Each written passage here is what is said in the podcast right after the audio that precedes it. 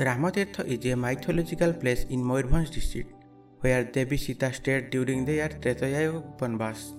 This location is near the town of Jashipur in Mayurbhanj, Odisha. This place is around 96 kilometers away from Baripada, the district headquarters of Mayurbhanj. The distance from the state capital Bhubaneswar is around 285 kilometers. Ramatirtha is situated beneath Similipal National Park's feet.